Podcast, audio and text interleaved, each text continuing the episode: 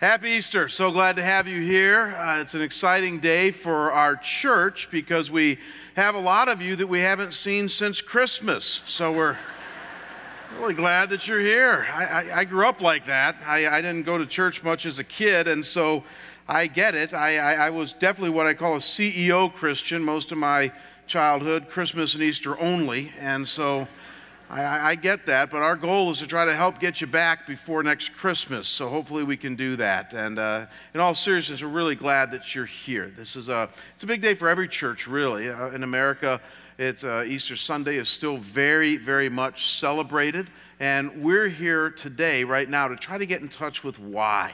So why don't you bow with me and let's pray, and then we're going to dive right in. Father, we indeed thank you for. Um, what we've experienced so far this morning with Troy and his team leading us in some meaningful worship and then being sung to by Danielle, seeing some stories of life change.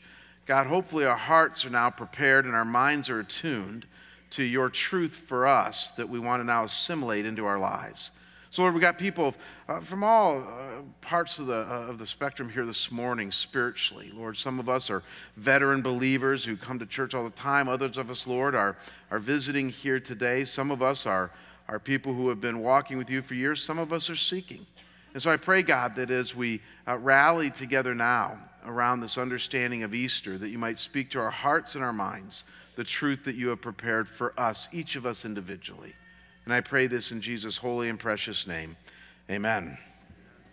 So you'll notice from your bulletin that I have simply one question for you this morning. It's the title question, and that is What on earth am I here for? Uh, what on earth am I here for? Uh, philosophers and theologians have been asking this question for thousands of years, way before Rick Warren made it popular uh, about a decade ago. And though there are a few in this world that just don't care about this question, the reality is most people do. Most people at some point in their life, and maybe even you here this morning, eventually ask the question, Why am I here? I mean, outside of having a good job, raising semi good kids, saving for retirement, all the things that we do, why am I here on planet Earth? It's a good question to ask. And yet, think about it. Even out of the people that ask this, however, few people really ever find a definitive answer to this profound question What on earth am I here for? Many people have trouble answering in a profound way the, the answer to this question. And it's sad because in every other area of life, you and I have learned that if you don't know what your target is, or if you don't know what you're shooting at, there's a really good chance that you won't hit it, right? But we've learned that in almost every other area of life. So, spiritually speaking, if you don't know what you're really shooting for, if you don't know what you're here for, it's going to be hard to hit it. Uh, Matt Emmons, you might remember that name, was a 23 year old professional rifle marksman who won a gold medal in the Olympics about a decade ago in Greece. And he would have won two gold medals if it wasn't for a very rare and costly mistake that he made. In the 50 meter three position rifle event, after he already won one gold medal, Emmons was vastly ahead of all the other competitors. After nine shots, it was a shoe in for him to win his second gold medal. In fact, for his last shot, all he had to do was hit the target. He didn't need to get a bullseye or anything else. All he had to do was hit the target, and he was assured of a gold medal. And so, standing in lane two, Emmons shot at the target with a score that would have been 8.1, more than enough for the gold, but he quickly realized that he had shot the wrong target that he'd actually crossed lanes and shot into lane three, hitting the target in lane three. And when you looked at the picture 10 years ago in the paper, his look was just incredulous. He realized what he did right away. The Washington Post, in reporting on this, would say, and I quote, it was an extremely rare mistake in elite competition. And Emmons was given a zero for the score, and he came in eighth with no gold medal. But thankfully, he had one right before that. You know, the reality is, is that many people today live life kind of like that, don't they? They live life aiming at a target only to realize at some point you're shooting at the wrong target. And we do so innocently. We're thinking we're shooting at the right target. But part of the message, I think, of Easter Sunday is to help right ourselves, help balance ourselves, to get us focused on what really matters. What on earth am I really here for? And so I want us to wrestle with that question this Easter day on why we are here. Now, it will not surprise you guys that seeing that you're in church and seeing that it's Easter and seeing that you're listening to a Christian pastor talk about life, that I'm going to use the Bible. Will that shock you guys? I hope not. Garrison Keillor, the great radio storyteller of the last century, once said, and I quote, When it comes to a choice between Scripture and our own imaginations, one does well to choose Scripture. And I think he's right. And so I got to let you know, uh, kind of an autobiographical way, that the Bible has helped me more than any other book discover my purpose in life. Listen, not my calling as a pastor, my purpose as a man my purpose as a husband, my purpose as a father, my purpose as a friend. The Bible, more than anything else, has helped me discover why it is that I'm here. And so, without wasting any more time, let's dive in and begin to answer this universal question that we all ask. And here is our starting place. And this might seem simple, but bear with me. This is good. And that is that you are here because God has placed you here. That's the starting place that many push back on today. You'll see that in a minute. And that's why we need to start here. You are here because God has placed you here. In other words, God is sovereign. He is powerful. He is good. He is personal. He is intimate. And it is not an accident. It is not by chance that you are here on planet Earth. It's by design. If you don't believe me, look at Genesis 1, verse 1, the very starting point of it all in the Bible. It says, In the beginning, God created the heavens and the earth. So pause right there. God made everything that we see and even what we do not see. And just so we know that his grand plan included you and me as well, it says in verse 27 of the first chapter of Genesis, and then God created man. In his own image, in the image of God, he created him, male and female, he created them. So God didn't just stop at making this world, he made you and I. And one of the things that you don't want to miss at this point, that's really for another sermon, but it's profound stuff, is that it says God made you in his image. He didn't say that about your dog. He didn't say that about your cat. He didn't say that about your fish. He didn't say that about the mountains. No, only human beings are described as being made in the image of God. And theologians' best stab at what that means is that we are self conscious, rational beings capable of moral choices like God and capable of freely giving and freely receiving love. And before we move on, just pause right there. Talk about purpose. Just by admitting that God is the one who has placed you here, now you're starting to see why there might be some purpose and rhyme and reason behind your existence.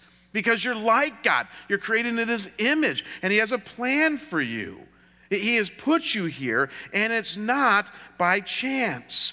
And so, this really becomes the first crossroad that you and I have today in discovering and embracing the purposes of God that He declares on your life. Are you going to acknowledge and accept that He placed you here. And in placing you here, has made you for a great purpose. Because we've already established, rooted in creation, is the fact that the Creator has to have a plan. God didn't make this world for no reason. He made this reason so that those on it would have a purpose, and we're just about to move on to discover that. But before we do, I simply want to suggest to you that if you opt for chance rather than creation, there's a really good chance you're not going to find your purpose in life. That people that deny that God is and that God is the one who's in control of all things, they have a very difficult time finding purpose. In fact, most of them just eventually give up. Bertrand Russell, the famous 20th century atheistic philosopher, once admitted this, I think, in a moment of honesty, when he said, and I quote, Unless you assume the existence of God, the question of life's meaning and purpose is irrelevant. And I think he's right. I, I, think if you live a life that says God doesn't really matter and I'm not really sure God's even in the picture, and if He is, I don't know how, well, then have fun trying to find purpose and meaning in life. Because the reality is, is that you're not going to find a lot of purpose and meaning outside of your faith in God. And, and that's the starting point of all of this. And yet, the reason that I tell you this is a crossroad is because we still got many voices in our Western half of the world today that argue it's all about chance. That really it's just a, a chance thing that you're here. And really, there's been a debate raging for about three or four hundred years in our post Enlightenment society that argues that theism says that you believe in a creator, but naturalism is a worldview that says that what you see is what you get and that that's all that there is. And so, really, the battle is between theism and naturalism. The competing ideas that there is either a personal, self revealing creator who loves you and has made you, or it's all about chance and there really is no purpose or rhyme or reason behind it all. And our starting point today is I hope you are willing to be today here to at least give creation, no pun intended, a chance. That you're willing to give creation its due. So, with that said, why then are we here? Back to our original question. What is it that God now says, now that He's in the picture, is our purposes for planet Earth? Two additional thoughts I want to share with you this Easter Sunday morning that will get you going on answering this question. Two thoughts that will significantly move the ball down the field for you when it comes to finding and living your ultimate purpose in life. And so here's the heart of it all, and that is God has placed you here to know Him and to be known by Him. I've chosen my words very carefully here, so bear with me on this. Some of you think this is simple stuff. It's really more complicated think. God has placed you here to know Him, and many Christians admit that, but also to be known by Him. In other words, reading between the lines here, don't miss that I'm suggesting to you that life is ultimately a relational pursuit more than anything else, and that you and I are not fulfilled without significant and ongoing relationship, and that our ultimate relationship is going to be found in a relationship with Jesus Christ and God the Father. You know, at one point in his ministry, Jesus was asked what the greatest commandment out of the, all the 400 some odd commandments in the Old Testament was.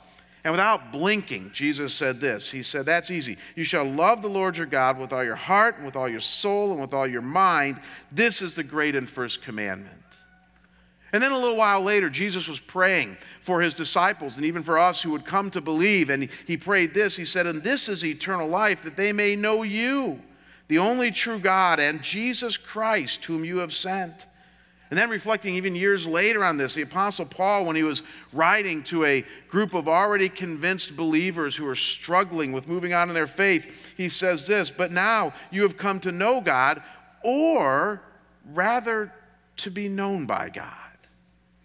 So add it all up. Love the Lord your God with everything in you so that you may know him and even be known by him don't miss the constant thread in each of these passages and hundreds of others in the Bible. They're talking about a personal relationship with Almighty God in a way never before seen before the time of Jesus, eh, eh, talking about God in familiar terms, God who is knowable, God who is accessible in a daily, ongoing personal relationship.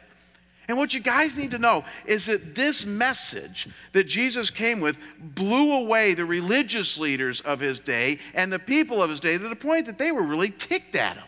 They really were. I mean, when Jesus used these initial words, the religious leaders of his day from a Jewish background were saying, This doesn't sound like Yahweh, who we're supposed to fear and obey and sacrifice to. Eventually, the New Testament would help them make that link and see that, but initially they said this is almost scandalous.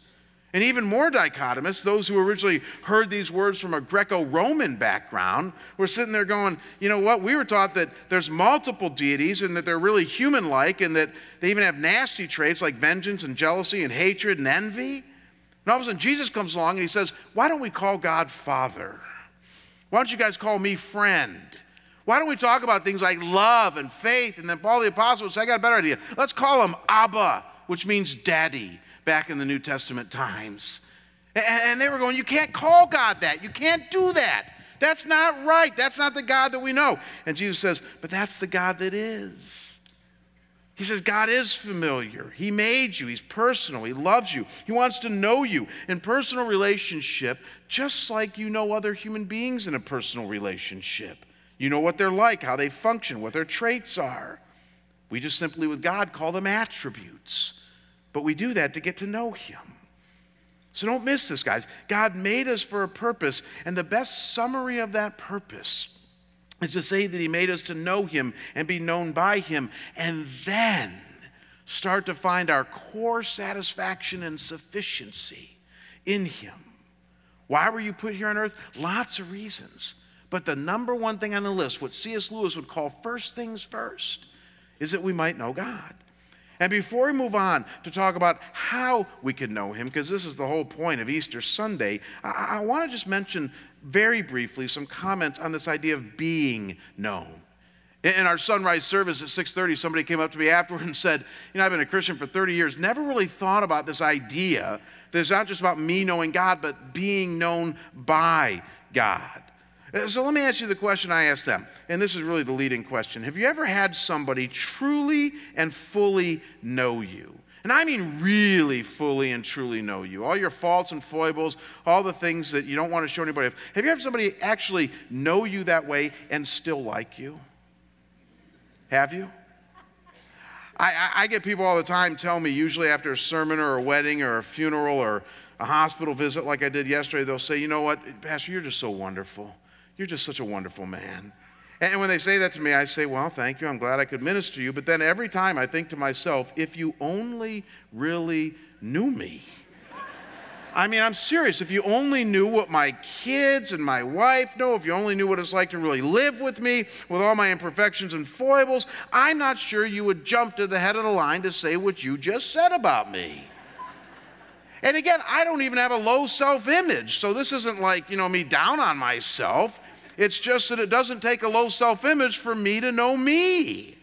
And what makes me a Christian, don't miss this, this was key to my conversion, is the fact that God, who knows me the most, everything, even what other peoples don't see, also says, I love you and I want to be in personal and eternal relationship with you. And in 1981, in my little hometown of Chagrin Falls, when that message was explained to me, it blew me away. My initial response was, It couldn't be. There's no way that God, who sees the first 17 years of my life and what a mess it was, would really care that much, because certainly a lot of other people didn't.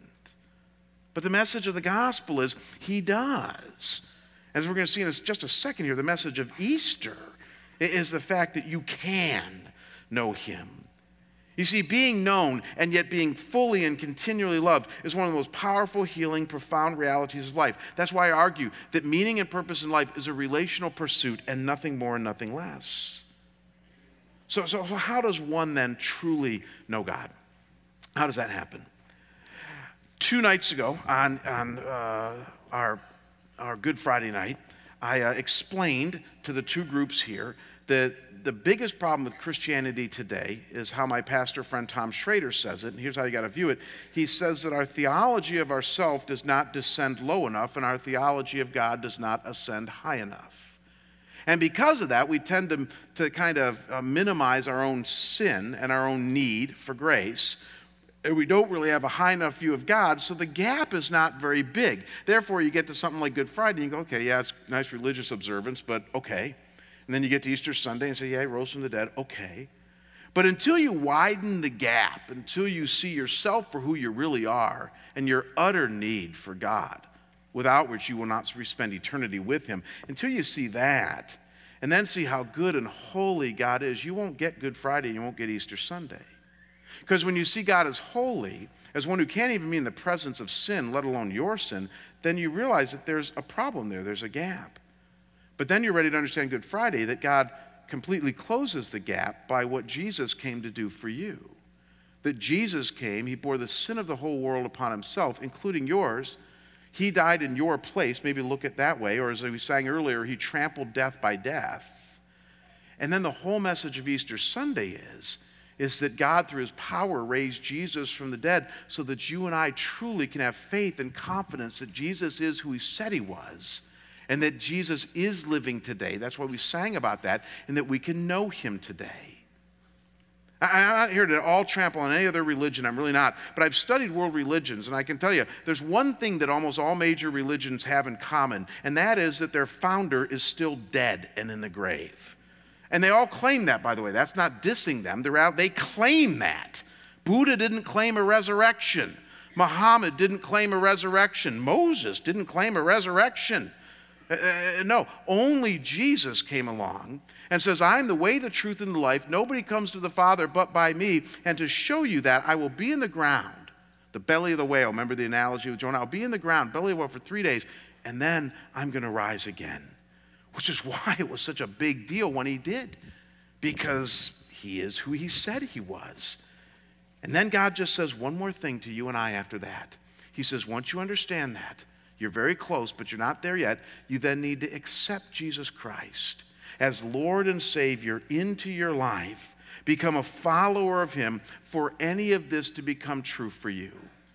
And this is where it gets sticky for most Americans. I said earlier, I spent the first 17 years of my life kind of dabbling in, in religious things. You know, I was a C&E Christian. I go Christmas and Easter, and, you know, I, I'd re- I maybe read an odd book. I don't think I read any book before 18, but I read an odd book or whatever, and, and what have you. And, and, uh, and, you know, if you had said to me when I was 16 years old, are you a Christian?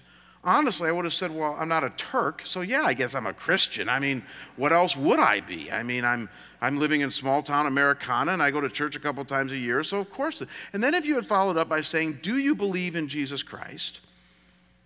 I would have remembered confirmation class, you know, and given lip service to this thing. And I, and I probably just to get you out of my face, I would have said, yes, yes, I believe in Jesus Christ. But even at 16, I knew that if you had asked me this question, I knew what the answer would be. I, I, if you had said, Do you have an ongoing, vital, daily relationship with Jesus Christ that gets you out of bed, gives you meaning and purpose in life, and drives you in everything that you do? I would have laughed. You got to be kidding me. No, that does not quite describe my faith.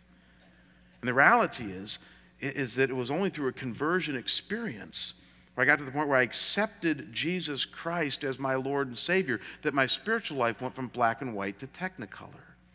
And the reason I tell you that story is because I think that's what happens to a lot of us, even on Easter Sunday. That today is the day that the light goes on in our head and we realize that He really is who He said He was. And that we've just been playing games up to this point. And that even in the midst of playing games, God isn't down on you, He loves you. He still came from you. You're still in His image. He still has purpose and meaning for your life. But He says, when is enough is enough, enough is enough? When are you going to finally come home? Into the right relationship with me. And as you saw in our video stories, Easter Sunday is a great time to do that. And I'm going to give you a chance to do that in just a minute here. Don't ever forget, you were created to know God and to be known by Him, and everything else flows from this. Now, we're wrapping up here, but more quickly, there's one more overriding reason that I need to give you that God, the Bible gives us for our purpose for living. And we're not going to explore this one too much today, but it's very important to note because this will take you a lifetime to learn, and it's core to becoming a, to being a, being a Christian, not becoming a Christian, being one. And that is that God has placed you here to love others. He's placed you here to love others.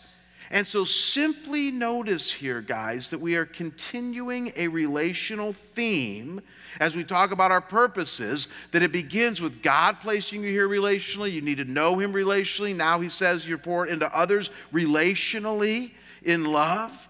It's interesting, in answering the question posed to him about what is the greatest commandment, Jesus actually gave a two part answer. Because he said, right after he said, Love the Lord your God with all your heart, soul, mind, and strength, he said, The second is like it. You shall love your neighbor as yourself.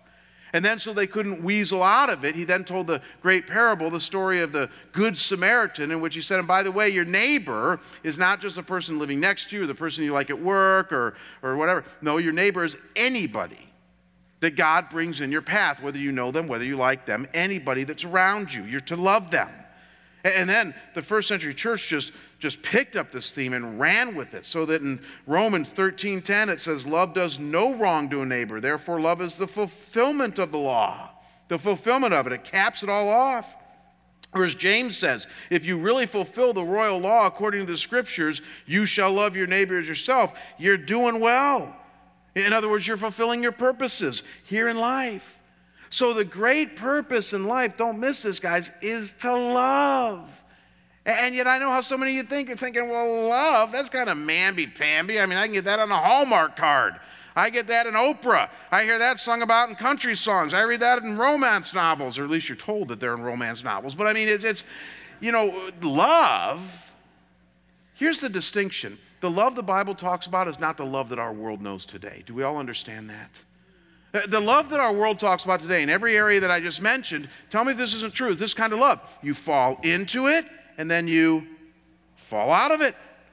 If you're, doing emotionally well and you're emotionally tied to another person, then you love them. But if not, well, then let bygones be bygones.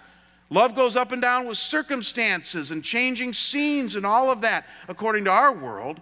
That's not biblical love, not even in the least. Now, here's how the Bible defines love it says it is a commitment to another person's welfare to always act toward them in such a way that is for their benefit. Whoa. So now we're talking about a different kind of love. This is why the Bible associates love with other centered action and sacrifice. It's why its synonyms in the Bible are serving, giving, relating, and helping. It's why the Bible says whenever you're verbally interacting with somebody, if you love them, you either be encouraging them or in love speaking truth to them in a very kind and loving way. And so don't miss this, guys. A significant part of your purpose in life involves your spouse, your kids, your friends, your neighbors, your coworkers, and your fellow students. Anyone and everyone that God brings in your path, your purpose is to love and to relate to them in a way that is healing and helpful. That's what we're called to do as followers of Jesus. And again, I know many Christians think, they think, well, Jamie, that doesn't sound all that hard. Try it. You know, I, I, said Sunday night, I didn't think of this till last Sunday, till the evening service. Sometimes I'm just slow. But I said in the evening service last week, I said, you know, it's a lot easier to be a legalist than it is a lover. It's a lot easier to live by rules than it is relationship, isn't it? And yet, the heart of love in the scriptures, if I'm reading it right, is not about rules. It's about relationship. Love is patient. Love is kind. It's not envy. It does not boast. It is not self seeking. That's the descriptors of love in the Bible. And all I know is that when I wake up every day and have to say, my biggest task today is to be kind, patient, loving to everybody around me, I'm like, I'd rather live by rules. I mean, that's a tall order. And yet, that's exactly how you and I live a fulfilled, meaningful, significant, Christ like life. And all I know is that as hard as it is, when I do that, I'm feeling good. I'm feeling good. Let me wrap it up in a sentence God created you to know Him and to love others. This is the foundation of it all. If you get this, then you are primed to be able to live life on purpose. Are there other purposes in life? Of course there are. You got vocational pursuits, your job, you got hobbies, recreation, exploring and enjoying life, all good and fine things. Arguably, one could even make a case that Scripture says these are good things. But none of them are core, none of them are foundation. Only the things that we've noted today are the things that God says you're going to find your real meaning and purpose in, in knowing Him and loving others. One story, one thought, and then we're going to pray. The year was 1991, and it's a true story. Kim and I were living in Detroit in my first pastorate. Hannah uh, was just a little baby, my oldest, and we were going to eventually have two more kids, but then we just had one and one on the way. And I don't know if you guys remember these days, but you remember the early days when you didn't have two nickels to rub together and you were buying very old, beat up used cars to drive around. So in that year, we were driving a 1983 Chevy Malibu station wagon. I got a picture of it here on the screen for you. That's what we were driving and it was an ugly thing. And, and yet, it, it, it, we paid 800 bucks for it. It got us from point A to point B, and that was our car that we drove, the main car that we drove. Mine was even worse. That Christmas, we had to drive from Detroit to Cleveland, where we're from, a little town outside of Cleveland. And I don't know if you guys remember, but around Christmas time in the Midwest, there's this thing called snow. It's this white stuff that floats from the, the heavens and it comes down and covers the earth, and it's very cold. And as we were driving down the Ohio Turnpike that year, heading home for Christmas, it was cold and it was snowy. And by the time we hit Cleveland, because it's in the snow belt, it was blizzard conditions. And yet, because we'd been on the freeway for three hours, my gas tank was empty, so I had to stop for gas. Now, I'm really going to date myself because this was before the days, and some of you young people can't even imagine this, when you actually had to go inside to pay for your gas. They didn't have like credit cards at the pump. You didn't even really use credit cards back then. You actually got out, pumped your gas, and it wasn't digital. It was this thing that rotated over and over. And then you had to walk, and it was a real pain. You had to walk inside, and you had to pay cash, you know, that green stuff. And then you walk back out and get in your car and be on your way. So I was doing all of that. And gas was about a dollar a gallon back then. Again, I'm dating myself. 15 gallon tank. It was on empty. So I walked in after filling up the tank, and it was snowing cold. And the guy looked at me and said, That'll be $45. I said, $45? I put 15 gallons of gas in. I said, How much is gas here? He said, Well, the gas you put in was $3 a gallon. I said, How can you charge $3 a gallon for gas? I know it's Christmas, but I mean, there's no way you could charge me three. He said, Sir, you put racing fuel in your car. Now, I know a lot about cars. I love cars. I'd never heard of something like that. And I said, I got two questions for you. He said, What is racing fuel and why do you have it? And he said, well, We're near a raceway, you dope. He said, That's why we have racing fuel, because a lot of people come here to race you know, to get their cars filled up. And he said, And what racing fuel is, is 100 octane fuel. I'd never heard of that. I heard of 87, 89, 91, what you and I used to. Never heard of 100 octane fuel. Then the immediate thought that came to my mind was, Is this going to hurt my car? And I said, well, What will this do to my car? And I'll never forget what he said. He said, Man, the old lady's going to run great. And sure enough, I get in, and she was just raring to go as we made it over to the east side of Cleveland. It was great. Racing fuel. I've never heard of something like that. Now, believe it or not, that story has a point. And the point is this you and I, forget about your car, you and I have choices every day on what we're going to put into our tank, your soul, right? Some of them are good, some of them are bad. Some of them are spiritual, some of them are not. You got, you got your choice. Even among the spiritual ones, though, you got lots of choices what you're going to put in your soul. And I would argue that some of them, when it comes to getting your engine going, is going to be 87 octane. Some might be 89, some might be 91. Lots of choices out there today. But what the Bible says is that only God, through his son Jesus, on Good Friday, through his crucifixion for your sins, on Easter Sunday with his resurrection from the dead, only that is 100 octane fuel for your soul. That's what the Bible says. And the Bible says that if you dare fill your tank with him and make him your life pursuit, you will have a highly charged, high octane life that won't always be easy. But when it comes to finding meaning and purpose, when it comes to your soul finally getting fed and coming home, that is what will do it. I've been at this 31 years, and I can attest that that is true. That only in Him has the hole in my soul ever even come close to being filled. Bob Buford, this is my closing thought, would say it this way. Buford would say you have three choices in your life you can survive, you can succeed, or you can have a life of significance. And I think he's right. And you and I have all experienced those first two, right? We've experienced survival and success. When I was in seminary, it was survival mode. When I was in my first senior pastorate, I just lived to survive. Every day was like, God, get me through this. We all know what that's like. There have been times in my ministry and my life where I've experienced a lot of success. I got a wonderful marriage. I got three semi good kids. I got a great church. I mean, I, have I've had some wonderful success in my life. But you know, it's interesting, as good as all those things are, at the end of the day, none of them, none of them have come close to the significance of knowing Jesus Christ. So here's what we're going to do I'm going to pray as we close our Easter time together. And as I do, as I said earlier, I want to give some of you a chance to receive Christ for the very first time.